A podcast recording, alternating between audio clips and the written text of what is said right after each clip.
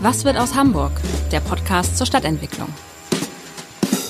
Vor dem Podcast wollen wir Ihnen Lust machen, das neueste Wahrzeichen der Hamburger Innenstadt zu entdecken. Den Alten Wall Hamburg. Der Alte Wall ist der Boulevard für inspirierende Shopping-Highlights, Kunst und Gaumenfreuden und ein spannender Mix aus historischer Architektur und modernem Metropolen-Lifestyle. Alles unter dem Motto Fine Arts, Fine Shopping, Fine Dining. Der Alte Wall Hamburg wünscht viel Vergnügen beim Podcast hören. Hallo, moin, moin und herzlich willkommen zu einer neuen Ausgabe unseres Podcastes. Mein Name ist Matthias Iken und ich habe heute, ja, das kann man sagen, eine Architekturlegende bei mir im Podcaststudio. Professor Dr. Volkwin Mark ist zu uns gekommen. Und wenn ich jetzt eine ganze Vita erzählen würde, wäre schon viel der Sendezeit verbraucht. Deshalb mache ich es jetzt ganz schnell. Geboren wurde 1936 vor fast 85 Jahren in Königsberg. Er ist aufgewachsen in Danzig, als doppelter Flüchtling erst nach Thüringen gegangen, dann nach West-Berlin gezogen und seit 1965 hat er ähm, das Architekturbüro GMP zusammen mit Meinert von Gerkan gegründet. Das ist das deutsche, das größte deutsche Architekturbüro und wenn wir gleich sprechen über die vielen Dinge, die in dieser Zeit entstanden sind, werden Sie wissen, warum ich von einer Legende gesprochen habe. Ja, Herr Marx, schön, dass Sie da sind. Wir machen es immer so, dass zu Anfang die fünf Fragen kommen. Haben Sie eigentlich eine Lieblingsstadt? Ja, äh, Hafenstädte, viele Lieblingsstädte. Und die erste ist natürlich, die mich geprägt hat, das war Danzig. Da bin ich buchstäblich im Hafen groß geworden, äh, am alten Hafen. Und als ich dann studiert habe, ich in Holland studiert, und da war ich permanent in Rotterdam und in Amsterdam. Wieder alte Städte, aber wieder der Hafen um sie rum, auch wenn die Häfen dort ein bisschen abgewandert sind. Naja, und dann dauerte das natürlich nicht lange, so wie ich mit dem Studium fertig war, nach Hamburg. Und da bin ich natürlich heute noch. mit Blick auf den Hafen, muss man sagen, nein, aus nicht Ihrem nur Büro. mit Blick auf den Hafen, sondern äh, als ich das erste Mal hier war, da war meine Lehrerin, äh, meine Schwester Lehrerin in Altenwerder. Das erste war, dass ich auf dem Weg aus der DDR zu einem Kirchendach, ich glaube es war 53 oder so, gleich äh, in den Hafen gelaufen. Ich bin gar nicht in die Stadt gegangen. So und äh, dann 65 natürlich sofort äh, nach Hamburg. Und sowie ein reparaturfälliges Haus in Övelgönne frei wurde, dort rein und dort dann natürlich jahrzehntelang und natürlich mit Blick auf den Hafen, das Büro dann auch noch mit Blick auf den Hafen. Und dann hat es auch nicht lange gedauert, dann habe ich gleich, weil da noch Boote auf der Rede lagen, den Museumshafen mitgegründet. Da braucht man in Deutschland ja nur sieben Leute. Darauf, darauf kommen wir gleich. Vielleicht erstmal diese fünf Fragen. Dann ist der Lieblingsstadtteil schon fast beantwortet. Das ist dann Övelgönne, auch wenn es ja kein echter Stadtteil ist. Oder welcher ist Ihr Lieblingsstadtteil? Also der Lieblingsstadtteil ist Altona. Das muss man weitersehen. Denn Altona hat ja diese unglaubliche Spanne. Äh, nicht nur den Kiez, nicht nur die 20er Jahre Siedlungen, äh, nicht nur äh, die kleinen Siedlungen, sondern als Idylle unten das kleinbürgerliche Övelgönne, das mittelbürgerliche Blankenese hinten und oben dann äh, die Westend-Großkopften, aber nur teilweise, dazwischen wieder Schrebergärtner, äh, das heißt ein totales Gemisch. Und dieses Mixum Kompositum, das ist Urbanität, wie man ja jetzt auch gemerkt hat. Haben Sie einen Lieblingsort, wo Sie besonders gerne sitzen, verweilen? Ja, Brücken. Äh, es gibt zauberhafte Plätze. Also wenn man nach Hamburg reinkommt, nicht, und man kommt über die Elbbrücken rein, ich nenne das immer ein Stahlgewitter, so viele Bogenbrücken auf dem Haufen gibt's gar nicht nochmal. Und dann hat man das Gefühl, jetzt beginnt Stadt wirklich. Das ist eine tolle Situation. Und dann natürlich einmal kurz der Blick von der Freihafenbrücke tief in den Hafen rein. Oder eine andere Brücke, die Lombardsbrücke. Man kommt mit im Zug, nicht über die Elbbrücken, sondern jetzt auf dem Wege nach Altona, mitten durch die Stadt. Nirgendwo der Welt gibt's diesen Blick. Man schaut rein und schaut in die gute Stube und hat vor allem die gesamte Bedeutungssilhouette einer mit, seit dem Mittelalter gewachsenen Stadt. Das ist einzigartig. Finden Sie nirgends wieder. Das klingt schon nach einer Hommage an Hamburg. Haben Sie ein Lieblingsgebäude? Ja, auch sehr hamburgisch. Äh, und zwar Altona, Jenisch Park, gibt dieses fantastische kubische schneeweiße Jenischhaus. Ein Gesellschaftshaus war es immer gewesen. Und als Pendant, das moderne Pendant, äh, das Barlachhaus von Kallmorgen, da der große Bruder aus der Zeit des Klassizismus und dann der kleine Bruder aus der Zeit der Moderne. Kallmorgen war ein erstklassiger Architekt der Nachkriegszeit und dieses ist eine Perle, beide natürlich unter Denkmalschutz. Dann die letzte Frage unserer fünf Fragen. Wenn Sie einmal sich an der Steuer der Abrissbirne setzen dürften, welches Gebäude würde es erwischen? Das wird weniger eine Frage der Abrissbirne als des Schneidbrenners. Und zwar, äh, nachdem ich das Gas abgestellt hätte, würde ich die Wasserstofftankstelle am Eingang zur Hafen City beseitigen. Und zwar ganz schnell. Ich würde die wahrscheinlich in das Parkhaus Rödingsmarkt verlegen. Da sind wenigstens die Autos, die dort nicht zu suchen haben. Und an der Stelle würde ich ein Bistro für Besucher hinsetzen denn diese provisorische Blechbude, die längst da nicht mehr stehen dürfte, versaut den besten Blick in die zusammenlaufende Fläche mit dem schönsten Fotomotiv, das es in Hamburg gibt. Ja, vielen Dank. Das war schon, wie ich finde, eine sehr, sehr spannender Einstieg in unseren Podcast. Herr Mark, ich habe mir überlegt, als Sie aus Braunschweig nach Hamburg kamen, Sie haben es ja eben schon ein bisschen dargestellt, dass Sie der Hafen gelockt hat, da kamen Sie an einer Zeit an, als Hamburg sich vom Wasser abgewendet hat. Die Stadt war überhaupt nicht auf die Elbe orientiert und es gab ja abstruse Pläne, die sie selber in diesem denkwürdigen Buch Bauen am Wasser auch zitieren, zum Beispiel den Isebe-Kanal zu betonieren mit einer, äh, mit einer Straße. Was war das damals für eine Wahrnehmung der Stadt, die Sie hatten in den ersten Monaten? Eine Hafenstadt ohne Blick auf äh, wir den waren Hafen. alle äh, dressiert als Studenten auf den Fortschritt, die Zukunft, die Mobilität, das Auto, die Straße, die gegliederte, funktionsgetrennte Stadt. Und das war schon dann ein Schock zu erleben, was dem alles zum Opfer fallen sollte, wenn man eben nicht eine Tabula rasa statt eine neue Stadt baut. Und es war ja viel mehr als nur, dass man die Isebech zukippen wollte. Die Moorweide wäre verschwunden, da hätte es den großen Kreide für die Einfahrt in den Alstertunnel gegeben. Über den Stephansplatz und die Esplanade sollte eine Hochbrücke zu einer dritten Lombardsbrücke führen. Man muss sich das mal vorstellen. Äh, der Herr, es hätte eine Autobahn gegeben, Dammtorstraße über den Gänsemarkt, äh, hohe Bleichen war alles abzuräumen zugeschüttete Herrengraben bis dort, wo Grudort ja steht, dort wieder eine große Spirale in den dritten Elbtunnel, dort sollte die Hafenpassage dann unter der Elbe durchgeführt werden. Das heißt, es war ein totaler Kahlschlag an allen Ecken und Enden. Und das führte natürlich äh, zum Erschrecken. Und wenn man dann zur Besinnung kam, zu der Erkenntnis, das kann doch nicht wahr sein, das darf doch nicht passieren. Und so begann es eigentlich mit Opposition. War das so, dass Sie im Studium das noch relativ ähm, klar mitgeplant hätten und erst in Hamburg Ihnen auffiel, dass das, was man plant, eine Stadt total entstellen kann? Äh, man muss ganz klar sagen, äh, in der Nachkriegszeit die Wiedergutmachung an der Moderne war das Regelstudium an der Hochschule und alles Traditionelle wurde in Misskredit gebracht.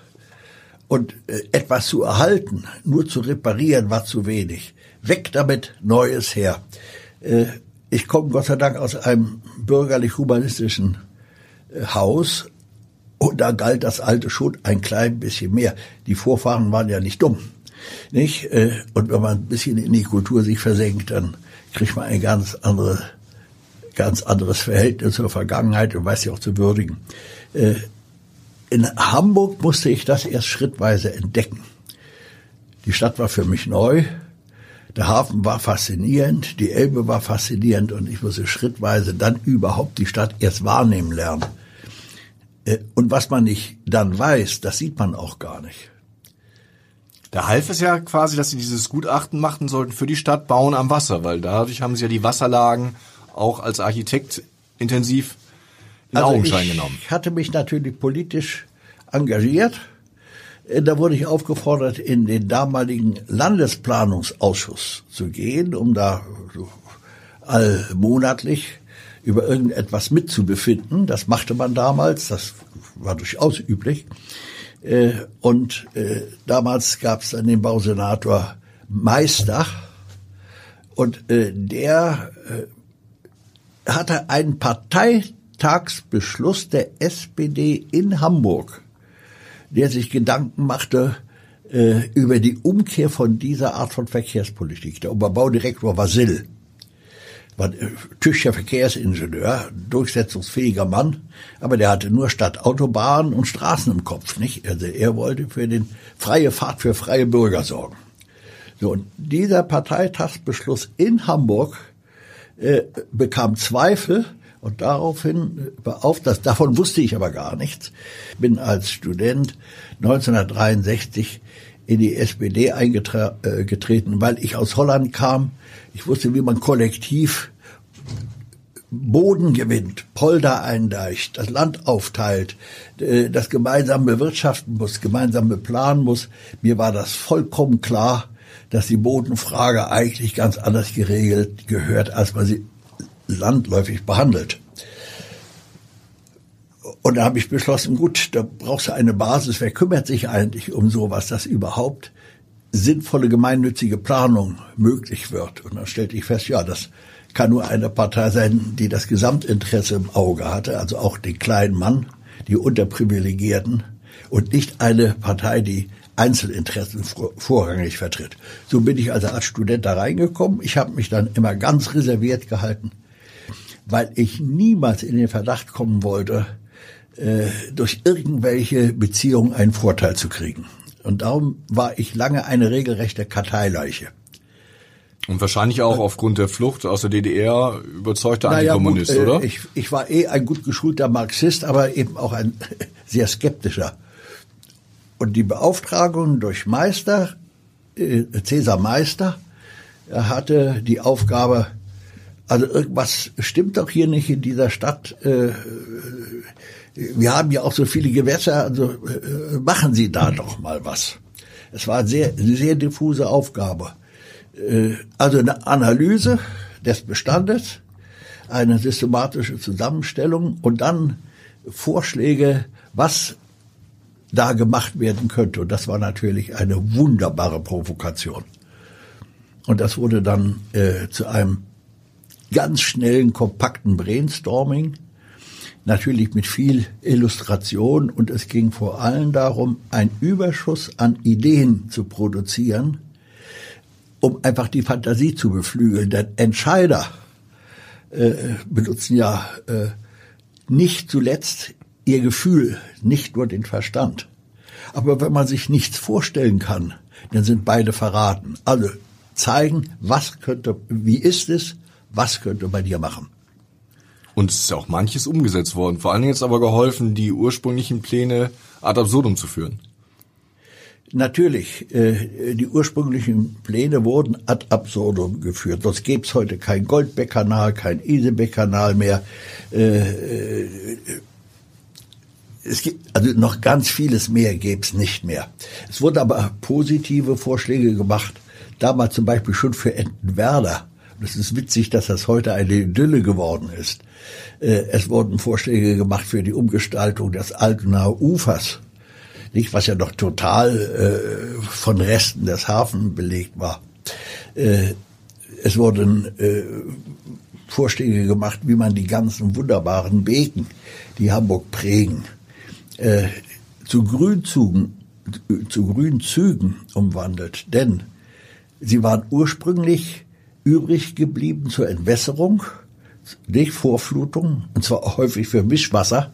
Dadurch war die Alster verdreckt und eben als Transportkanäle, denn Eppendorf oder Uhlenhorst, äh, das ist ja alles nur über den Wasserweg gebaut worden mit Evern, die eben den Zement aus Legerdorf oder die Backsteine von der Niederelbe hochbrachten. So, diese ehemaligen Kanäle oder Beken oder Bächlein, die waren dann das Rückgrat für die neue Stadtstruktur für Grünzüge, um die Stadt zu gliedern. Ich würde gerne, wir müssen ja ein bisschen heute ähm, durch ihr Leben quasi rennen, ins Jahr 1976 wechseln. Da haben Sie nämlich, haben es eben schon an, äh, erzählt, den Museumshafen Övel-Gönne gegründet. Da war ja auch was ganz anderes geplant.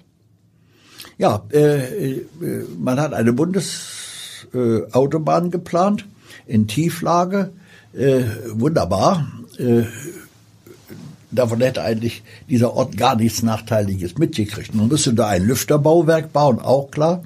Aber dazu musste man eine Spundwand setzen für die Baustelle, wo früher eigentlich äh, teils Strand und teils äh, der alte Heuhafen war der Bauern.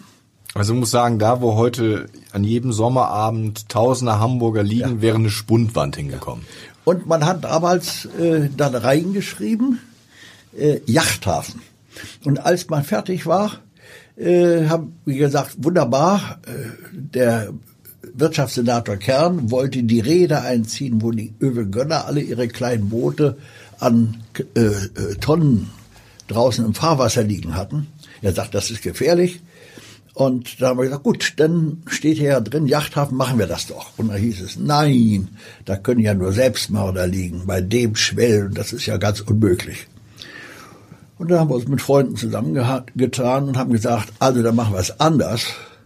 Entweder die Stadt zieht die Pfähle und stellt den alten Zustand wieder her, oder aber wir besorgen schwere Schiffe, alte Gebrauchssegler, Dampfschiffe, was immer wir jetzt finden, und belegen diesen Hafen und machen daraus einen Museumshafen. Und man braucht für einen Verein nur sieben Leute. Und äh, so ist der Museumshafen entstanden und es ist nach ihm eine Kette von, See, äh, von Museumshäfen in ganz Deutschland entstanden. Und er ist in der Tat auch der vitalste und sogar mit elf eigenen Schiffen jetzt alles freiwillig. Und das ist eines der Phänomene in Hamburg, dass es so viel freiwillige Leistung gibt. Äh, nicht nur Gemeinnützigkeit äh, in Form von Stiftungen der Bürger, sondern so viel ehrenamtliche Tätigkeit. Die Cap San Diego fährt nur mit Freiwilligen. Stiftung Maritim, nur Freiwillige. Museumshafen, nur Freiwillige. Der Staat könnte das niemals leisten. So diese Kooperation mit den Freiwilligen und der Ehrenamtlichkeit, das muss man sich bewahren. Auch in Zukunft beim Hamburger Hafenmuseum, das geplant wird, wer, wenn das nicht kombiniert wird mit den Freiwilligen, wie zum Beispiel Stiftung Maritim.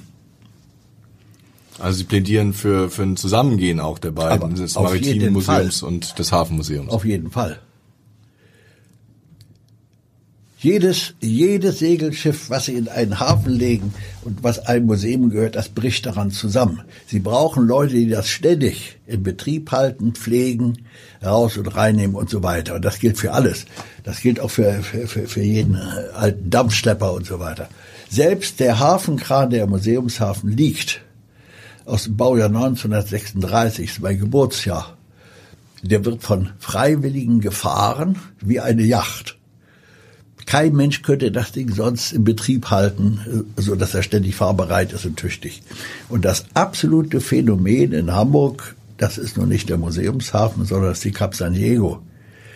Ein 10.000 Tonner, eine deutsche Industrieausstellung von 1963, alles noch mechanisch, wird alles freiberuflich betrieben und gefahren und erhält sich selbst. Ist es eigentlich das gibt's so, in der ganzen Welt nicht nochmal. Musste Hamburg sein maritimes Erbe eigentlich neu entdecken, so in den 60er, 70er Jahren, oder? Nein. Äh, in Hamburg wurde alles verschrottet und alles beseitigt. wie zum Beispiel auch die ganzen Bestände an Eisenbahnen, Lokomotiven, die standen ja in Massen in Harburg rum. Nicht? Am Schluss standen noch paar äh, lumpige Waggons in Aumühle. Das ist alles vernachlässigt, verkommen, verschrottet, beseitigt worden. Und es wäre auch passiert, praktisch mit allen noch übrig gebliebenen Stückgut Hafenkränen, die ja eigentlich wie Anemonenarme den ganzen Hafen übersät. Das waren Jahrtausende. Es ist fast nichts übrig geblieben. Wir haben dann eine große Initiative gemacht, die zu retten. Und die wurden dann immer eingesammelt vor der Verschrottung, auch jetzt bei der ganzen Hafen City Entwicklung, eingesammelt, äh, wieder restauriert, zum Teil auch durch den Verein Jugend für Arbeit als Arbeitsbeschaffungsmaßnahme. Und heute stehen sie jetzt überall wieder als liebenswertes Nippes, als urbanes Nippes in Erinnerung an den Hafen. Äh, an verschiedensten Stellen, Elbgeihaus, Halbportalkräne, die von Kampnagel sind, äh, hier im Barkenhafen, überall jetzt äh, Stück und Kräne. Äh, es braucht Kontinuität und Stücke zur Erinnerung, sonst erleidet die Gesellschaft praktisch kollektiven Alzheimer. Das droht Hamburg aber nicht, wenn ich mich heute in der Stadt umgucke. Das hätte ich vor 50 Jahren eher befürchtet. Es hat sich wirklich etwas geändert. Äh, das, auch das Bewusstsein ist geändert worden. Es ist ja nicht nur die Methode der Stadtplanung, äh, die ganze planerische Philosophie verändert worden, sondern die Wahrnehmung hat sich äh, geändert und aus Erfahrung dessen, was passiert, wenn man das Alte gering schätzt, ist natürlich auch geradezu eine nostalgische Anhänglichkeit an vieles Alte geworden, manchmal sogar das Maß überschreitend. Aber das Bewusstsein hat sich wirklich geändert und das ist gut so. Sie haben eben schon die Hafen City angesprochen. Das ist ja, wenn wir jetzt durch Ihr Leben äh, laufen, ein weiterer großer Wurf. Gott sei Dank kein Schlag ins Wasser gewesen. Sie haben ja ja im Geheimen mitgearbeitet oder nicht mitgearbeitet, sondern die Machbarkeitsstudie für die Hafen City entwickelt. Vielleicht erzählen Sie noch mal ein bisschen den Zuhörern, wie das damals so war. Das musste ja streng im Verborgenen dann auch nach Aachen ausgelagert werden, damit keiner es hier in Hamburg mitbekommt. Es hat viel früher angefangen. Äh, ich hatte im Auftrag von Strom- und Hafenbau für die zuzuschüttenden Häfen Sandtorhafen und Gras, äh, äh, Grasburghafen. Und Helmut Kern wollte sogar die Flete der Speicherstadt zuschütten, damit man mit Lastwagen anständig rankommt, sollte ich Gutachten machen, wie das zu gestalten sei, wenn man alles zuschüttet und wenn man auf den zugeschütteten Flächen moderne Lagerflächen mit Gleisanschluss baut, wie sich das mit der Hafen City verträgt. Und ich habe dann in mehreren Gutachten, äh, das begann 84, 86, 88, immer wieder dagegen gekämpft bis hin zur Drohung, dass man jetzt gegen mich vorgehen müsse. So was Renitentes hätte man noch nicht erlebt. Das war immer damals Strom- und Hafenbau, die natürlich die klare Ansage hatten der Behörde für Wirtschaft, Logistikflächen für die Modernisierung des Seeverkehrs auf der Nordseite vorzusehen. Weil die Speicherstadt gar nicht mehr funktionierte mit Sackkarre, sondern eigentlich nur noch durch Untervermietung an alle möglichen Leute weil die halt noch billig verbietet wurde von der Hala. So, diesen Widerstand habe ich geleistet und ich hatte striktes Verbot, mit der Hala Kontakt aufzunehmen. Ich wusste nicht warum. Und als ich dann eines schönen Tages die Drohung hörte, nun würde das Kaffeezentrum erklären, hier nicht mehr in Hamburg bleiben zu wollen, sondern nach Bremerhaven zu gehen. Da war das natürlich das Schlimmste, was man in Hamburg sagen konnte. Das Kaffeezentrum geht nach äh, Bremerhaven. Und daraufhin äh, erklärte man, jetzt wäre Schluss mit meinem Widerstand, jetzt beginne die Zuschüttung. Und man begann mit einer weiteren Zuschüttung, die ich schon angefangen hatte im Santorhafen. Und da habe ich in meiner Verzweiflung Vertragsbruch begangen, bin zur Hala gegangen, wollte Herrn Kern treffen und ihm sagen, äh, Herr Kern, Sie sind Sozialdemokrat, Eigentum verpflichtet. Was hier passiert, ist, ist eine Schande. Äh, das ist äh, eine Substanzvernichtung der Sonderklasse. Und es stand kein Kern da, sondern ein anderer Herr. Und ich brachte mein Lamento vor. Der hörte sich das an. Ich dachte gleich explodiert er, tat er nicht. Und er beendete meinen Sermon mit dem Kommentar, das ist auch ein Frevel, das werde ich verhindern. Das war Peter Dietrich. Der Haller-Chef so, damals. Ja, das war der Hafenchef. Nein, er war nicht der Hafenchef. Äh, er war aber der mhm. Nachfolger von Kern. Und Kern war schon im Abgang. Und äh, daraus ent, entwickelte sich eine Bekanntschaft. Und Dietrich stand vor dem Problem, dass er seinen Containerhafen mit Altenwerder nicht bekam. Nicht? Da war der linke Flügel der Sozialdemokraten dagegen und die Grünen waren dagegen so dass also die, obwohl das ja erklärtes Hafenerweiterungsgebiet war, es keine Chance gab, dort zu investieren, weil eben noch so viel enteignet und entschädigt und aufgekauft werden musste. Und äh, während er das immer verfolgte und sagte, wenn wir das nicht machen, sind wir hier weg vom Fenster äh, im modernen Verkehr, äh, habe ich immer gesagt, ja, ihr könnt ja auch nicht immer alles nur platt machen für euch nehmen. Ihr müsst auch mal was hergeben, was ihr nicht mehr braucht. Dazu muss ich sagen, meine ältere Schwester war Lehrerin in Altenwerder gewesen. Übrigens, Herr Östmann, den man ja hier in Hamburg kennt, war einer ihrer Schüler. Und äh, das hat er sich immer wieder angehört. Wir waren dann befreundet. Ich habe immer missioniert, gebt etwas her, bevor ihr was kriegt. Macht doch da ein Gegengeschäft. Der Hafen nimmt, der Hafen gibt. Ja, und das Entscheidende ist, ich habe nur missioniert und nur agitiert, weil ich ja nun auch die Erfahrung gemacht hatte des Widerstandes äh, der Hafenwirtschaft äh, gegen alles und jedes, wenn es um die Stadt ging. Und dann hat er, ohne mir das zu verraten, auf eigenes Risiko angefangen, alle Unternehmen im Freihafen immer die Mehrheit zu verkaufen, die disloziert werden mussten. Nur aus einem Grund, nicht um das Grundstück zu erwerben, denn das war ja längst sozialisiert, sondern ausschließlich um die Spekulation mit der Verlagerung nicht in die Höhe gehen zu lassen, mit den Kosten. Das Tolle war ja, die Hamburger Pfeffersäcke, die Kaufleute zur Bismarckzeit, hatten ja Marx weit links überholt. Es gibt im gesamten Freihafen kein Quadratzentimeter privaten Landes. Das ist wie in China. Bis zum heutigen Tag. Die haben gesagt, der Staat sind wir und wir wollen immer flexibel sein und wollen verfügen. Also die haben realen Sozialismus unter Kaufleuten betrieben.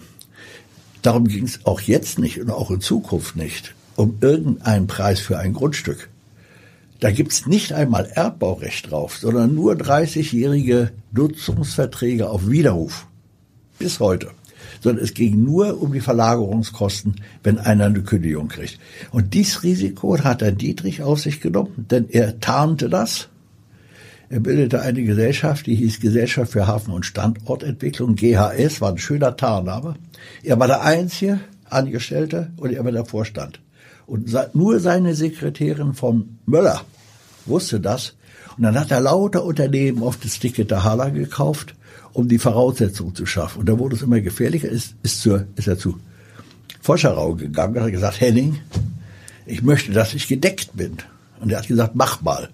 Das können wir als Stadt nicht machen. Das geht nicht. Diese Eingriffe können wir nicht machen. Hat er weitergemacht. Bis es immer riskanter wurde, denn es sprach sich rum, warum kauft ihr so viel auf? Das muss ja auch sein Vorstand mittragen. Die dachten immer, das wäre zur betrieblichen Arrondierung. Damals gab es den Senator Rittershaus. Und dann ist er eines Tages gegangen zu Hedding und hat gesagt, Hedding, und wenn das rauskommt, gibt's, werde ich geschlachtet. Äh, da gibt es einen parlamentarischen Untersuchungsausschuss. Ich werde gefeuert, Schimpf und Schande. Und du wirst erklären müssen, ich weiß von nichts, weil du ja höhere staatspolitische Interessen zu vertreten hast. Das will ich nicht. Ich will wenigstens die einfache Mehrheit der Senats und wenn es auf dem Bierdeckel ist mit einer Unterschrift. Und das wurde auch gemacht. Dies, diesen Brief habe ich ja veröffentlicht. Mhm. Durfte man nicht, aber als Foscherau auf dem Totenbett lag und gefragt wurde, ich hatte da Alfons Pawelczyk gebeten, über seinen Sohn, über Christian Foscherau das rauszukriegen, ob wir das eigentlich, weil ich den Brief von Dietrich hatte, den nicht veröffentlichen dürfen. Und hat er gesagt, ich bin Notar, es ist alles gut gegangen. Wo es keinen Kläger gibt, wird es auch keinen Richter geben. So, und was ich damit sage, äh, es haben zwei Leute, der oberste Hafenarbeiter und der Bürgermeister, ein persönliches Risiko der Sonderklasse übernommen, weil die gesagt haben, jetzt nach der Vereinigung haben wir eine Chance. Und wenn wir die jetzt nicht nutzen und die geht durch Spekulation kaputt, obwohl wir die Grund und Boden haben, dann können wir vor der Geschichte nicht bestehen. Wir machen das. Und in dem Moment, und, natürlich wusste das niemand, das wusste der Oberbaudirektor nicht, das wusste die Wirtschaftsbehörde nicht, die fuhr doch den anderen Kurs. Nicht? Die wollte äh, das alles platt machen. Und daraufhin, und Donani hatte ja vorher noch gesagt, er will die Speicherstadt stückweise verkaufen. Es gab auch einen riesen Krawall deswegen. Äh, auch mein Freund, äh, der Architekturkritiker Manfred Sack, hat sich ja da entäußert, hat gesagt, unglaublich, was dieser Senat äh, Geschichtsvergessen davor hat. Und dann musste das Ganze jetzt verifiziert werden. Das heißt, es muss ja irgendwann mal die, der Senat einbezogen werden. Zweitens, es muss die Bürgerschaft einbezogen werden, die Öffentlichkeit. Und man hatte doch gar kein Projekt. Man hatte nur die Voraussetzung mit größtem persönlichen Risiko geschaffen für das Projekt. Und dann sagt man, ja, wie können wir das machen? Es, äh, und da bekam ich einen Anruf und da kam ich überhaupt erst wieder ins Spiel. Ich wusste von diesem Vorgang nichts. Er wurde mir auch verheimlicht. Ich bekam einen Anruf in die, äh, äh, zur Hala bei St. Ann Nummer eins. Ich dachte, da steht Herr Dietrich. Da steht plötzlich Herr Giesers, das war der Chef von Strom- und Hafenbau, mit dem ich jahrelang mich geprügelt habe. Und neben ihm steht der Staatsrat Tiedemann. Und er sagte mir, ich kenne Sie nicht. Sie kennen mich nicht. Kein Fax, kein Telefon, kein Brief. In drei Monaten haben wir von Ihnen hier eine komplette Planung von Kerwider bis zu den Elbbrücken. Äh, mit keinem Menschen ein Kontakt, keiner weiß was. Äh, ich brauche einen Vertrag. Na, Sie kriegen das Geld, dafür sorgen wir äh, ja, aber ich brauche Unterlagen. Reden Sie nicht? Sie wissen hier Bescheid. Sie haben jahrelang hier rumgemacht. Ja, aber ich brauche, muss eine Abstimmung mit Behörden machen. Keine Behörde, kein Wort, nichts. Ja, das kommt doch raus. Das ist, kann ich nicht geheim halten im Büro. Machen Sie es in der Filiale. Sag ich, geht auch nicht. Und dann fiel mir ein, ich hatte immer mit meinen Studenten so viele Entwürfe in dem Bereich gemacht. Nicht bauen im Kontext. Klar, mit meinem Lehrstuhl in Aachen habe ich gesagt, ach, das tarne ich als ein Drittmittelprojekt und mache es mit meinem Assistenten am Lehrstuhl. In Aachen. So ist es getan worden. Und, da, und kein Mensch glaubt natürlich, was irgendwelche Assistenten und Studenten an einem Lehrstuhl machen, dass es irgendwas mit der Wirklichkeit zu tun hat.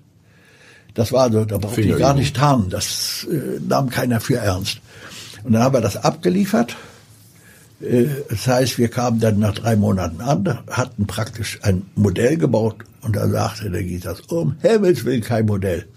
Da kriegen wir ja Ärger mit dem Verband äh, der Architekten, mit dem Bund Deutscher Architekten, da kriegen wir Krach mit der Architektenkammer. Sieht ja schon alles aus wie fertig. So dürfen wir doch gar nicht planen. Ich sage immer, Sie können doch nicht mit einem Aktenordner sowas beschließen. Sie müssen doch eine Vorstellung haben. Das muss man doch darstellen. Nicht? Wir, äh, wollen wir sagen, wir haben jetzt ein Modell. Dann das geht so nicht. Da haben wir das auf, unter eine Glasplatte gelegt. Da gab es ja noch die Computerarbeit nicht und haben das als Federzeichnung durchgezeichnet. Und dann bin ich damit angekommen und gesagt, aber wenigstens so eine Abbildung. Nicht? Das andere kann man ja alles berechnen nach den schematischen Zeichnungen, die wir gemacht haben. Es ging ja um die Wirtschaftlichkeit der ganzen Sache, volkswirtschaftlich. Und da hat er das gesehen, hat gesagt, nein, das sieht ja immer noch aus schon wie eine fertige Stadt. Das, das können wir nicht machen. Und da musste ich drunter schreiben, äh, Baukörper, äh, Ideenskizze mit Baukörpersymbolen. Das habe ich auch drum geschrieben und das ist das wichtigste Dokument der Hafen City geworden. So, und, das, und diese, dieses knappe Gutachten, wo alles jetzt drin war, wie der Flutschutz geht, dass es nur Mischbebauung sein darf, das und so weiter. Also alles das, was man ja bisher immer falsch gemacht hatte, nicht? Äh, das äh, war da enthalten, so dass man jetzt also auch die Volumina berechnen konnte, äh, auch die Erschließung, auch den etappenweisen Bau. Ich bin natürlich davon ausgegangen, dass es länger als eine Generation dauert, was ja nicht stimmt. Es ist ja schneller gelaufen. Das ist ein an der deutschen Einigung. Da, das musste jetzt Foscherau öffentlich machen. Und er hat nicht einmal seinem Freund Thomas Miro, äh, der ja inzwischen Stadtentwicklungssenator war. Es gab ja die Sache da mit der Traute Müller, nicht? Äh, der war inzwischen äh, Stadtentwicklungssenator. Und der saß ja nun immer äh, mit seinem Oberbaudirektor Eckbert Kossack zusammen. Äh, und dem hat er auch nichts gesagt. Den, und ganz zum Schluss hat er natürlich den Rest des Senates eingeweiht. Die haben also alle ein bisschen kurz geschluckt und hat gesagt, ja, ich konnte dir doch nicht sagen, du hättest ja jeden Morgen deinen eigenen Chefplaner belügen müssen. Und das wäre so fürchterlich geworden, wenn das zur Unzeit rausgekommen wäre, dann wäre das alles gegen die Wand gefahren. Wir wären alle, äh, also das, das konnten wir nicht riskieren. So, dann wurde der Senat eingeweiht, äh, dann wurde äh, der 75. Jahrestag des Überseeklubs ausgeguckt. Da musste Roman Herzog kommen und eine Ruckrede über den ehrbaren Hamburger Kaufmann halten.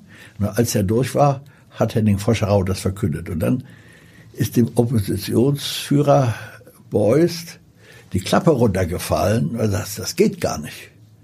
Und die, und die CDU hatte damals drei Tage lang keine Presseerklärung zustande gebracht. Die, die sagte, das ist äh, unmöglich. Das, was hier passiert ist, ist unmöglich. Und dann, nach drei Tagen, hat sie sich vom Schock erholt und haben gesagt, das ist alles Schwachsinn. Sie würden die Ostweststraße überbauen, die Fuhlsbüttel verlegen und dort Entwicklungsflächen schaffen. Es ging nachher schon darum, äh, dann Herrn Beuys zum Vater der Hafen City zu machen. Das muss man dann auch schon in Kauf nehmen. Und das war die Geschichte, äh, also ganz kurz gefasst, die Entwicklungsgeschichte der Hafen City. Und das war auch das Ende der äh, langen äh, Arbeitsperiode vom Oberbaudirektor. Man wollte diese Stelle äh, dann wechseln, sowieso. Und dann kam eben Jörn Walter aus Dresden hierher und der hatte praktisch als Morgengabe, äh, dass das Ding vorlag.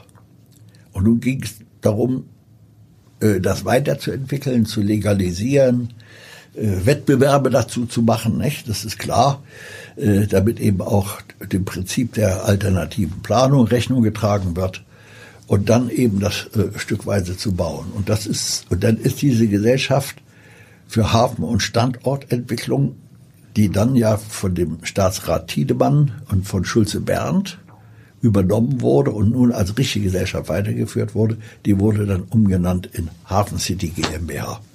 Wenn Sie heute durch ja, ihr quasi Ihr Baby laufen, das Kind sehen, was inzwischen ja schon erwachsen geworden ist, die Hafen City, ist es gelungen? Das ist wie bei allen Kindern. Es ist ein begabtes Kind.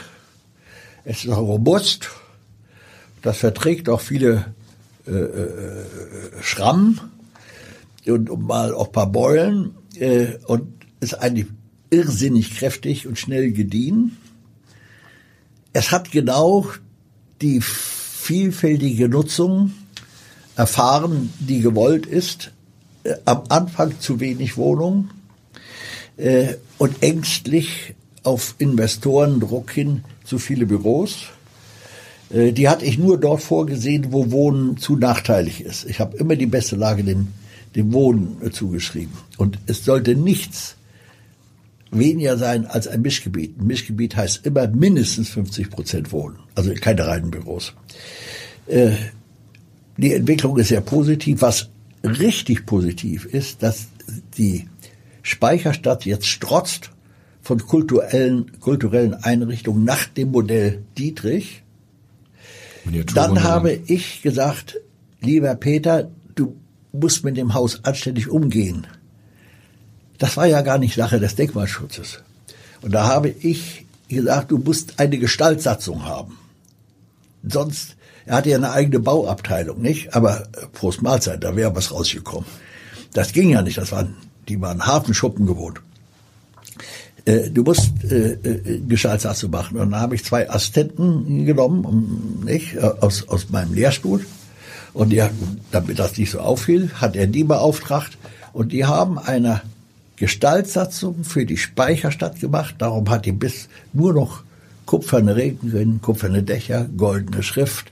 Die Fenster werden nicht rausgerissen, die alten werden wiederhergestellt, die sind alle so dunkel und so weiter. So, die haben eine komplette Gestaltsatzung gemacht. Dadurch ist die Speicherstadt nicht versaut worden, sonst wäre sie ja auch durch Umnutzung schrittweise versaut worden. Und das hat sich später natürlich alles für das Weltkulturerbe sehr schön ausgezahlt. Und äh, richtig begeistert bin ich darüber, dass eben Freizeit und Kultur jetzt im größten Maßstab, denn wenn man sagen, das Projekt Elbphilharmonie war ja nun die Krönung von allem, das war ja so gar nicht da vorne gedacht, äh, äh, dass das auch noch das mischt und dann so populär wird. Das ist fantastisch. Ich hatte auch ein äh, Passagierschiffterminal natürlich vorgesehen. Und da sollte übrigens der Kai-Speicher A äh, mit im Parterre die, Stadt, die, die, die erste Station zu werden. Äh, ich hatte natürlich überhaupt keine Vorstellung, dass dieser Boom massenhaft Menschen einzuboten, auszubeuten und auszuboten zu einem riesen Gewerbe werden würde weltweit, also jetzt auch in Europa, so dass das jetzt also dermaßen brummt. Aber äh, es war schon geplant. Und ich bin auch begeistert, dass der Santorhafen eine Klappbrücke gekriegt hat. Das war nochmal ein High-Noon-Auftritt zwischen Heinz Giesers, der leider nicht mehr lebt, war ein Tische Beamter übrigens, aber der war immer auf der Gegenseite. Und Peter Dietrich, denn der wollte natürlich eine feste Brücke bauen, die immer mal einen Schwimmkran zum Baggern aushebt. Und ich habe gesagt, wenn da nicht eine Klappbrücke reinkommt, dann ist der Santorhafen tot. Wir müssen hohe Sachen rein und raus kriegen, damit er belebt wird. Und ich bin was froh, funktioniert hat. lebendig ist. Gibt es denn irgendwas, was Ihnen missfällt in der Hafen City, wo Sie sagen, ah, das hätte besser laufen können, das ist ja. misslungen? Äh, äh, es sind einzelne Architekturen. Nicht? Es ist, äh, aber gemessen, wenn man jetzt mal deutschen Standard nimmt, äh, dann sind auch weniger gelungene Projekte im Rahmen des Ganzen und Walter wollte zu Recht möglichst viel Vielgestaltigkeit, möglichst wenig Gleichartigkeit, Monomotie, äh, äh, äh, möglichst wenig äh, Monotonie. Äh, da würde ich sagen, ist das Ergebnis sehr positiv zu sehen. Äh, es ist wie bei einer Riesenaufführung, es gibt da auch äh, Quietscher, äh, falschen Rhythmus, äh, äh, Missgriff auf der Posaune, das macht nichts. Äh, dazu ist es viel zu vital. Das gilt bis hin zum Elbtower. Den Sie auch ursprünglich schon vorgesehen hatten als Abschluss ja, ich hatte, ich an den Elbbrücken. Ich hatte einen Doppelturm oder einen anderen Turm. Da hinten darf man Hochhäuser bauen, nicht in der Innenstadt, das ist klar. Und das wäre ja dann immer quasi ein Leuchtturm geworden, äh, Stadteinfahrt oder Stadtausfahrt. Äh, es musste nicht so aussehen wie in Dubai oder Abu Dhabi. Also ich dachte immer, da würde eine Lösung rauskommen, die auf Hamburg Bezug nimmt. Ist Ihnen das zu viel Abu Dhabi? Aber 100 Prozent. Sie hatten ja auch einen eigenen Entwurf. Äh. Nein, das ist, ist, ist, also Hamburg hat das nicht nötig, sich an, an den Mittleren Orient anzubiedern. Was hätten Sie da lieber gesehen? Also einen doppelten Turm, der Nein, nicht ganz so äh, hoch.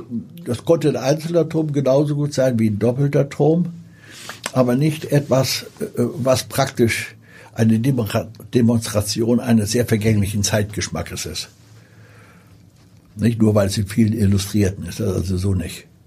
Also irgendwie, man redet ja immer von Nachhaltigkeit. Also äh, ich, ich finde, es gibt auch eine ästhetische Nachhaltigkeit. Die vermissen Sie. Ja. Sie dürfen heute überziehen, weil wenn Sie da sind, will ich nicht äh, Schluss machen, bevor ich noch auf zwei ältere Podcast-Folgen komme. Da gab es ja, weil Sie eben so erzählt haben, wie die Hafen zustande kam, den Vorschlag von Gunther Bons, der gesagt hat, ihr könnt quasi den ganzen östlichen Hafen entwickeln, wenn wir dafür Moorburg bekommen. Haben Sie da gedacht, genau das ist der nächste Schritt, den Hamburg gehen muss? Also, was er hier im Abendblatt gesagt hat, ist eine dreiste Provokation. Äh, ich habe das sehr genau miterlebt. In den 80er Jahren bis äh, Ende der 80er Jahre, bis zur deutschen Einigung, wurde jeder Quadratzentimeter nördlich der Elbe mit Klauen und Zehen verteidigt und nicht rausgegeben. Nur der größten Widerständen und dadurch ist langsam aber sicher die sogenannte Perlenkette am Nordufer des, der überhaupt zustande gekommen. Dann habe ich eben Anfang der 90er Jahre diese Kämpfe dann äh, Quatsch äh, äh, äh, in der zweiten Hälfte der, der 80er Jahre die Kämpfe mit Strom- und Hafenbau gehabt.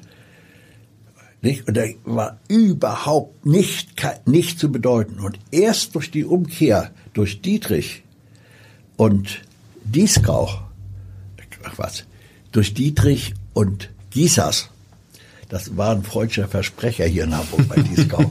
also durch, durch Dietrich und Giesers wurde oben der Hebel umgelegt in der Wirtschaftsbehörde und dann bekam Herr Giesers und alle, die dazugehörten, und dazu gehörte auch ein Herr Bons, Anweisung, das Gegenteil zu machen, was sie bis dahin gemacht hatten.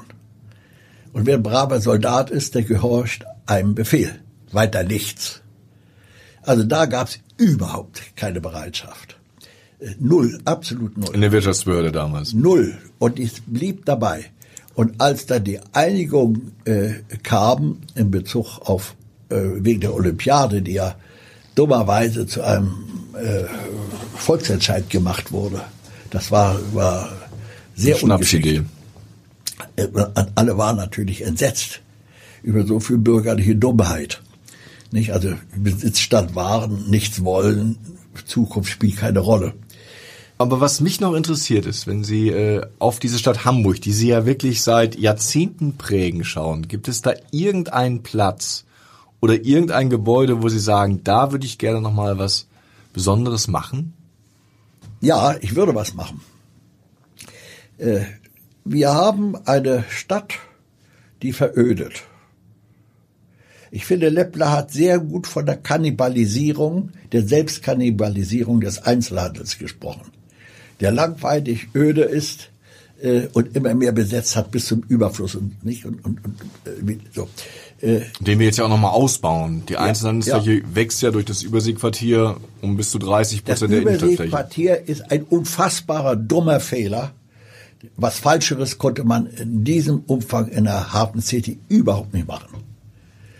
Dort wird man genau den Sanierungsfall für, äh, für in 20 Jahren bauen. Und man wird das Ding nicht wegkriegen, weil natürlich so viel draufsteht an Arbeitsplätzen und Wohnung und Hotel, dass das, was unten dann gar nicht funktionieren kann, man immer durchschleppen muss. Das, das weiß man heute schon. Und vor allem, man schleppt einen Verkehr rein, der genau die Qualitäten, die die Hafen City eigentlich haben müsste, drastisch wieder senkt. Es gab da Widerstände von den Bürgern, aber die wurden überhört. Es war wahrscheinlich die panische Angst, dass irgendeine Baustelle mal etwas länger leer steht, bevor sie bebaut wird. Das ist Jammer, was da passiert. So, über Einzelheiten will ich da gar nicht reden. Aber wenn Sie mich fragen, was ich gerne machen würde, äh, wir haben ja eine Stiftung in unserem Büro äh, und diese AAC-Akademie, das, äh, das ist die Tochter davon, Academy for Architectural Culture. Wir machen immer zweimal im Jahr, entwickeln wir Vorschläge zur politischen Anregung. Nicht für Berlin, für Frankfurt, wenn sie da neuen Opernplatz, neue Interimsopern brauchen oder weiß ich was. In New York, überall machen wir das. Und wir haben jetzt gerade fertig, und ich lade Sie herzlich zum, ein, die Ausstellung zu besuchen, zur Kenntnis genommen, dass äh, die Kaufhäuser ja stillgelegt werden. äh, dass damit Brachen entstehen, damit, dass damit jetzt im Grunde genommen ein Frequenzeinbruch äh, durch äh, den Rückbau von Handelseinrichtungen passiert und dass man das äh, äh, kompensieren muss. Die eine Geschichte ist natürlich Wohnungsbau, wo man kann. Das ist zum Beispiel, soweit man keine Lücken und kein Grundstück hat, kann das über Aufstockung gehen, aber für Wohnen, denn bei den City-Hochhäusern bin ich ja gescheitert. Da sollten alle vier Türme bewohnt sein. Nicht? Jetzt sind sie abgerissen. Bitte? Jetzt sind sie abgerissen worden. Ja, ja, klar. Wie kann man, wie kann man in einem solchen Senat Erbbaurecht verscherbeln? Erstens. Zweitens, mit einem grünen Partner graue Energie en gros vernichten. Drittens, den eigenen aufgestellten Denkmalschutz mit Füßen treten, um dann ein überverdichtetes Haus, weil das natürlich bei den Preisen gar nicht mehr anders ging. Und wenn die Architekten noch so tüchtig sind, das sind gute Architekten, nicht? Dann eine riesen Backsteinwurst dahin zu bauen, nicht? Die fast nur aus Büros besteht. Gut, nochmal zurück zu dieser Idee für aber, die Kaufhäuser. Ja, und jetzt zurück zu der Idee. Äh, es, war, es gibt ja hier einen, einen Koalitionsbeschluss, hier praktisch eine äh, digitale Bibliothek neuen Stils zu machen. Äh, und zwar eine große, mit einem großen Programm. Äh, denn das, was am Hühnerposten ist, ist ja mal ziemlich kläglich. Und die Bücherhallen fristen ja auch hier ein äh, mickriges Dasein. So, und es gibt da fantastische Beispiele. Wir sind mit unseren Studikern, also unseren Stipendiaten nach Helsinki gefahren, haben uns die Dinge alle angeguckt, äh, sind zurückgekommen und haben gesagt, so, wo machen wir das jetzt hier? Äh, und haben gesagt, was fällt denn hier eigentlich brach? Wo macht man das? Bitte nicht in der Hafen City. Die braucht's nicht. Das ist Quatsch. Wir brauchen es dort, wo die Stadt jetzt brach fällt. Also jetzt. Am Stadteingang, wo Kaufhof und Karstadt Sport waren. Saturn, warten Sie auf Saturn, das kommt bald. Nicht? Saturn, nicht das ehemalige Horten, äh, Hortenkaufhaus. Und es gibt ja ein weiteres Ding, was auch gerade äh, im Begriff ist, brach zu fallen, dass die ehemalige Hamburgische Landesbank am Gerd-Hauptmann-Platz. Nicht? Die hat der Benko jetzt als nachzuweisenden Erstmieter in das Hochhaus gestopft. Nicht? Damit er den Vertrag erfüllt. Das ist eine öffentliche Bank. Geschickt. Ja, und hat gesagt, so, da hat Na, eine öffentliche Bank ist nicht mehr, ist privatisiert. Naja gut, hat er die Privatisierung. Aber die, also wie auch immer, und da haben wir uns überlegt, wir wollen irgendeine alte Substanz verwerten, benutzen umgestalten und dort wieder jetzt urbanes Leben reinzukriegen. Und das ist zum Beispiel so eine Sache, die ist fantastisch. Äh, damit das aber nicht jetzt nach Eigennutz aussieht, nicht, habe ich gesagt, wir machen den Test und testen jetzt mit den Studenten vier verschiedene Varianten einer Megabibliothek, einer digitalen, anstelle dieses Hauses. Unter Verwendung der Substanz. So, das ist zum Beispiel so ein Hobby nebenher. Oder ich würde wahnsinnig gerne jetzt etwa den vollkommen brach liegenden Zollhafen zwischen Veddel und Wilhelmsburg daraus was machen. Da kann man eine Art Wilhelmsburger Alster machen, verdammt nochmal. Man muss es nur tun. Herr Marx, so ist es in Hamburg. Am Ende landet man immer wieder am Hafen. Ich bedanke mich. Wir haben heute so eine Art Wetten das Podcast gemacht. Der hat nämlich deutlich überzogen, aber ich finde, er war jede Minute wert. Ich bedanke mich für Ihr Kommen und ähm, ich bin gespannt, wie es weitergeht. Ja. Wenn es heißt, also was wird aus Hamburg? Weitere Podcasts vom Hamburger Abendblatt finden Sie auf abendblatt.de slash podcast.